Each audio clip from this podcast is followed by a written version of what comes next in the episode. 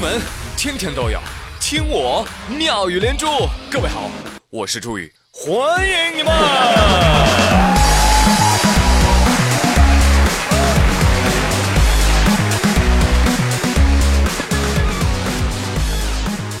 朋友们，发年终奖了没有？有人说没有，有人说发了，发个毛线，嗯，还有人发了个锤子，对吧？我都知道。哎，年终奖嘛，有的公司土豪嘛，有的公司就一般嘛，所以发的不一样啊。你像我知道的某公司年会发比特币，哦哟，这个厉害了啊！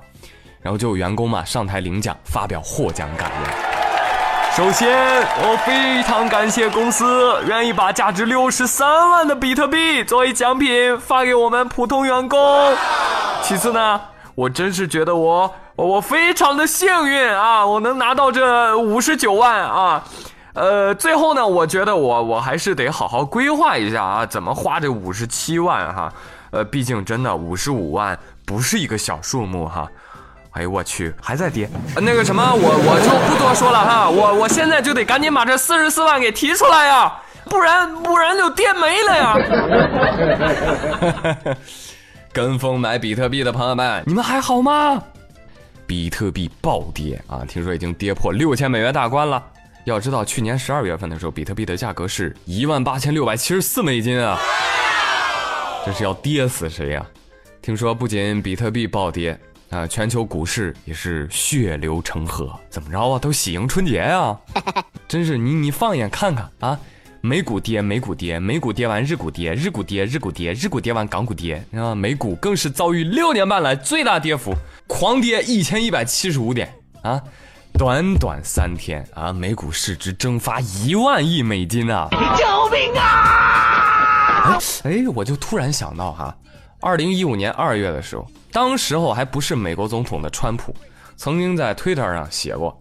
如果有一天道琼斯指数单日狂跌超过一千点，那么当值的总统就应该被装进加农炮里，以极快的速度被射向太阳。嘣！对，不能找任何借口。特朗普真男人啊，说到就一定要做到哦。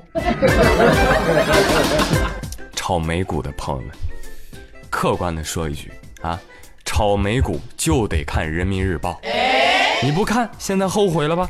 告诉你，一月十一号的时候，人民日报就刊文警示美股的风险了，请注意，请注意啊！这个美国股市啊，存在整体百分之二十左右下调的可能性啊，盛极必衰规律使然哈，投资者应该警惕规避风险哈，别说我没提醒你哈。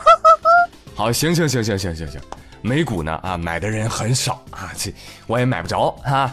但是我们都会买 A 股啊，对吧？对。或者买股票型基金呢，是吧？那 A 股，我想问你，别人跌是因为涨多了，那你跟着跌是为啥呀？那美股啊都涨上天了，你跟我搁这装感冒是吧？那美股打个喷嚏，你是天天拉肚子，你知道吧？A 股啊，你你你还要不要脸呢？就在昨天，神州大地啊，哀嚎之声不绝于耳，A 股四百股跌停，我的基金呐，跌的血本无归呀！来来来，前面朋友让一下啊！哦，今天天台的风更加的凛冽了。真的朋友们啊，最近呢就不要入市了，好吧？听说还有朋友啊去找券商开户，结果呢，现在券商都会问你一大堆问题啊，多大了？二十八，结婚了吗？结了，怕老婆吗？这问题也问吗？你回答我，怕。住几楼啊？十一楼。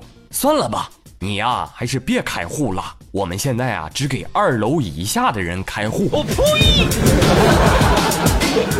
真的，现在要做一个合格的股民呢，一定要多读书。真的，这个书呢也是一定要有选择的啊。在这里给大家推荐一下啊，就是首先要从这个证券投资学开始，然后是信托与租赁、金融市场学、证券分析逻辑啊，再到这个什么钢铁是怎样炼成的、禅的初心、佛经、老子、庄子啊。最后要看点啥呢？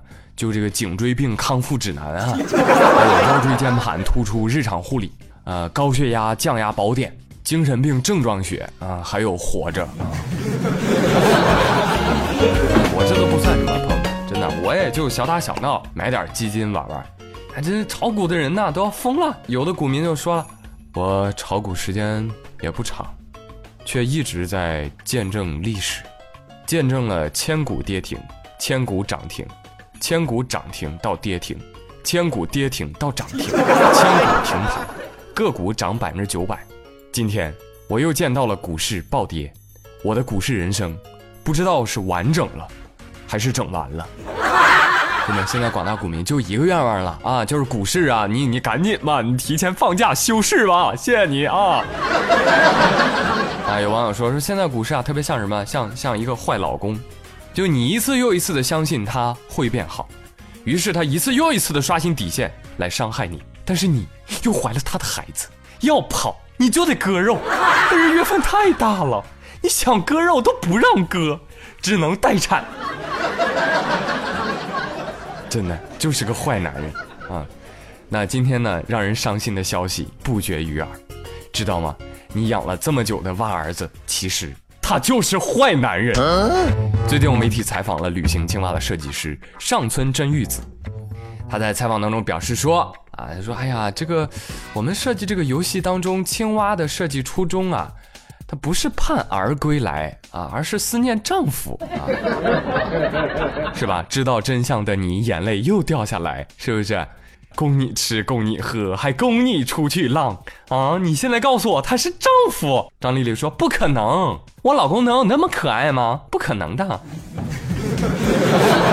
再说了，如果真是老公的话，你说天天搁外面招蜂引蝶，回来啥也不干，我不饿死你这个小瘪犊子，我就不信了。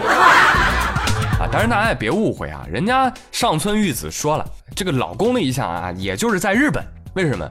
因为青蛙在日本寓意着平安回家，同时也是保佑商业兴旺的一种一种吉祥物啊，所以日本人出去旅行的时候经常会带青蛙当护身符，所以呢才决定选这个青蛙当游戏主角的。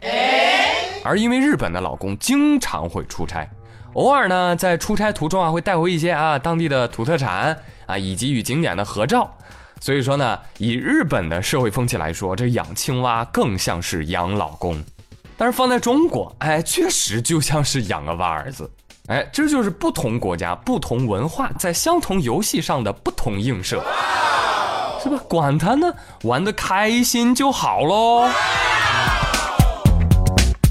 好了，朋友们，今天没有连珠就到这里了，我是朱宇，谢谢收听了，明天再会，拜拜。